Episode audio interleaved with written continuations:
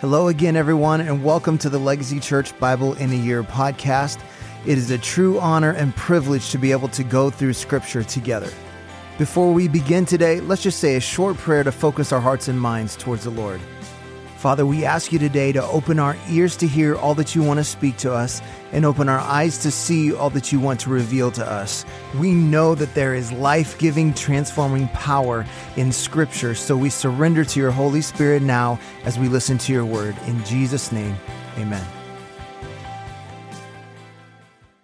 This is day number 327, Acts chapter 15. But some men came down from Judea and were teaching the brothers, Unless you are circumcised according to the custom of Moses, you cannot be saved. And after Paul and Barnabas had no small dissension and debate with them, Paul and Barnabas and some of the others were appointed to go up to Jerusalem to the apostles and elders about this question. So, being sent on their way by the church, they passed through both Phoenicia and Samaria, describing in detail the conversion of the Gentiles and brought great joy to all the brothers. When they came to Jerusalem, they were welcomed by the church and the apostles and the elders, and they declared all that God had done with them. But some believers who belonged to the party of the Pharisees rose up and said, It is necessary to circumcise them and to order them to keep the law of Moses. The apostles and the elders were gathered together to consider this matter. And after there had been much debate, Peter stood up and said to them, Brothers, you know that in the early days God made a choice among you that by my mouth the Gentiles should hear the word of the gospel and believe. And God, who knows the heart, bore witness to them by giving them the Holy Spirit just as he did to us. And he made no distinction between us and them, having cleansed their hearts by faith. Now therefore, why are you putting God to the test by placing a yoke yoke on the neck of the disciples that neither our fathers nor we have been able to bear. But we believe that we will be saved through the grace of the Lord Jesus, just as they will. And all the assembly fell silent, and they listened to Barnabas and Paul as they related what signs and wonders God had done through them among the Gentiles. After they finished speaking, James replied, Brothers, listen to me. Simeon has related how God first visited the Gentiles to take from them a people for his name. And with this, the words of the prophets agree, just as it is written, After this, I will return, and I will rebuild the tent of David that has fallen. I will rebuild its ruins ruins, and I will restore it, that the remnant of mankind may seek the Lord, and all the Gentiles who are called by my name, says the Lord, who makes these things known from of old. Therefore, my judgment is that we should not trouble those of the Gentiles who turn to God, but should write to them to abstain from the things polluted by idols, and from sexual immorality, and from what has been strangled, and from blood. For from ancient generations Moses has had in every city those who proclaim him, for he has read every Sabbath in the synagogues. Then it seemed good to the apostles and to the elders with the whole church to choose men from among them and send them to Antioch with Paul and Barnabas. They sent Judas, called Barsabbas, and Silas, leading men from among the brothers, with the following letter The brothers, both the apostles and the elders, to the brothers who are of the Gentiles in Antioch and Syria and Cilicia, greetings. Since we have heard that some persons have gone out from us and troubled you with words, unsettling your minds, although we gave them no instructions, it has seemed good to us, having come to one accord, to choose men and to send them to you with our beloved Barnabas and Paul, men who have risked their lives for the name of our Lord Jesus Christ. We have therefore sent Judas and Silas, who themselves will tell you the same things by word of mouth. For it has seemed good to the Holy Spirit and to us to lay on you no greater burden than these requirements that you abstain from what has been sacrificed to idols, and from blood, and from what has been strangled, and from sexual immorality. If you keep yourselves from these, you will do well. Farewell. So when they were sent off, they went down to Antioch, and having gathered the congregation together, they delivered the letter. And when they read it, they rejoiced because of its encouragement. And Judas and Silas, who were themselves prophets, encouraged and strengthened the brothers with many words. And after they had spent some time, they were sent off in peace by the brothers to those who had sent them. But Paul and Barnabas remained in Antioch, teaching and preaching the word of the Lord with many others also. And after some days, Paul said to Barnabas, Let us return and visit the brothers in every city where we proclaim the word of the Lord and see how they are. Now Barnabas wanted to take with them John, called Mark, but Paul thought best not to take with them the one who had withdrawn from them in Pamphylia and had not gone with them to the work. And there arose a sharp disagreement, so that they separated from each other. Barnabas took Mark with him and sailed away to Cyprus, but Paul chose Silas and departed, having been commended by the brothers to the grace of the Lord. And he went through Syria and Cilicia, strengthening the churches. Acts chapter 16. Paul came also to Derbe and to Lystra. A disciple was there named Timothy, the son of a Jewish woman who was a believer, but his father was a Greek. He was well spoken of by the believers at Lystra and Iconium. Paul wanted Timothy to accompany him, and he took him and circumcised him because of the Jews who were in those places, for they all knew that his father was a Greek. As they went on their way through the cities, they delivered to them for observance the decisions that had been reached by the apostles and elders who were in Jerusalem. So the churches were strengthened in the faith, and they increased in numbers daily. And they went through the region of Phrygia and Galatia Galatia, having been forbidden by the Holy Spirit to speak the word in Asia. And when they had come up to Mysia, they attempted to go to Bithynia, but the Spirit of Jesus did not allow them. So passing by Mysia, they went down to Troas, and a vision appeared to Paul in the night. A man of Macedonia was standing there, urging him, saying, Come over to Macedonia and help us. And when Paul had seen the vision, immediately we sought to go on into Macedonia, concluding that God had called us to preach the gospel to them. So setting sail from Troas, we made a direct voyage to Samothrace, and the following day to Neapolis, and from there to Philippi, which is a leading city of the district of Macedonia and a Roman colony. We remained in this city some days. And on the Sabbath day, we went outside the gate to the riverside, where we supposed there would be a place of prayer, and we sat down and spoke to the women who had come together. One who heard us was a woman named Lydia from the city of Thyatira, a seller of purple goods, who was a worshiper of God. The Lord opened her heart to pay attention to what was said by Paul. And after she was baptized, and her household as well, she urged us, saying, If you have judged me faithful to the Lord, come to my house and stay. And she prevailed upon us. As we were going to the place of prayer, we were met by a slave girl who had a spirit of divination and brought her owners much gain by fortune telling. She followed Paul and us, crying out, These men are servants of the Most High God, who proclaim to you the way of salvation. And this she kept doing for many days. Paul, having become greatly annoyed, turned and said to the Spirit, I command you in the name of Jesus Christ to come out of her. And it came out that very hour. But when her owners saw that their hope of gain was gone, they seized Paul and Silas and dragged them into the marketplace before the rulers. And when they had brought them to the magistrates, they said, These men are Jews, and they're disturbing our city. They advocate customs that are not lawful for us as Romans to accept or practice. The crowd joined in attacking them, and the magistrates tore the garments off them and gave orders to beat them with rods. And when they had inflicted many blows upon them, they threw them into prison, ordering the jailer to keep them safely. Having received this order, he put them into the inner prison and fastened their feet in the stocks. About midnight, Paul and Silas were praying and singing hymns to God, and the prisoners were listening to them. And suddenly there was a great earthquake, so that the foundations of the prisons were shaken. And immediately all the doors were opened, and everyone's bonds were unfastened. When the jailer woke and saw that the prison doors were open, he drew his sword and was about to kill himself, supposing that the prisoners had escaped. But Paul cried with a loud voice, Do not harm yourself, for we are all here. And the jailer called for lights and rushed in, and trembling with fear, he fell down before Paul and Silas. Then he brought them out and said, Sirs, what must I do to be saved? And they said, Believe in the Lord Jesus, and you will be saved, you and your whole household. And they spoke the word of the Lord to him and to all who were in his house. And he took them the same hour of the night and washed their wounds, and he was baptized at once, he and all his family. Then he brought them up into his house and set food before them.